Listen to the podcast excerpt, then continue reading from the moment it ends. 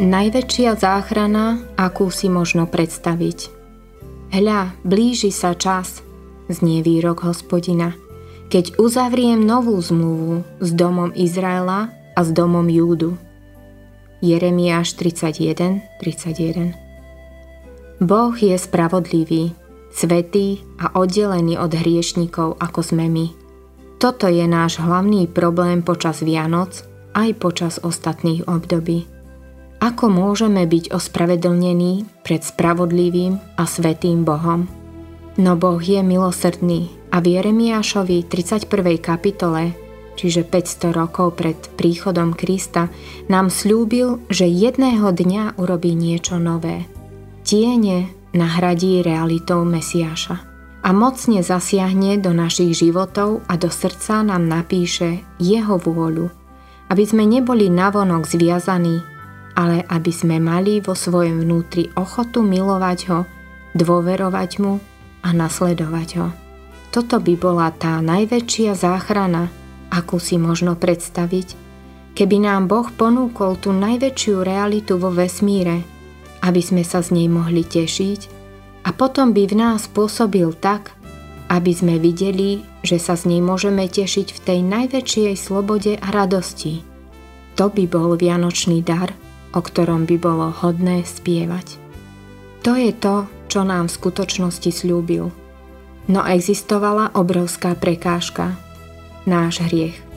Naše oddelenie od Boha kvôli našej nespravodlivosti. Ako sa môže svetý a spravodlivý Boh správať k nám hriešným s takou obrovskou láskavosťou, že by nám daroval tú najväčšiu realitu vesmíra, svojho syna, aby sme sa z neho tešili tou najväčšou radosťou? Odpoveď znie, že Boh vložil naše hriechy na svojho syna a tam ich odsúdil, aby ich mohol odstrániť zo svojej mysle a jednať s nami milosrdne, no zároveň zostať spravodlivým a svetým. List Židom 9. kapitola 28. verš hovorí Kristus bol len raz obetovaný, aby vzal na seba hriechy mnohých. Kristus niesol naše hriechy na svojom vlastnom tele, keď zomrel. Zobral na seba naše odsúdenie, zrušil našu vinu.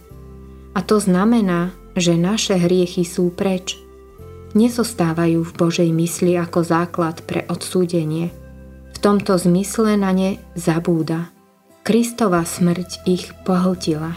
Znamená to, že Boh je teraz vo svojej spravodlivosti slobodný aby nás obohatil novou zmluvou. Dáva nám Krista, najväčšiu realitu vesmíru, aby sme sa z Neho tešili. A píše svoju vlastnú vôľu, svoje vlastné srdce do našich srdc, aby sme mohli milovať Krista, dôverovať Mu a nasledovať Ho v slobode a radosti.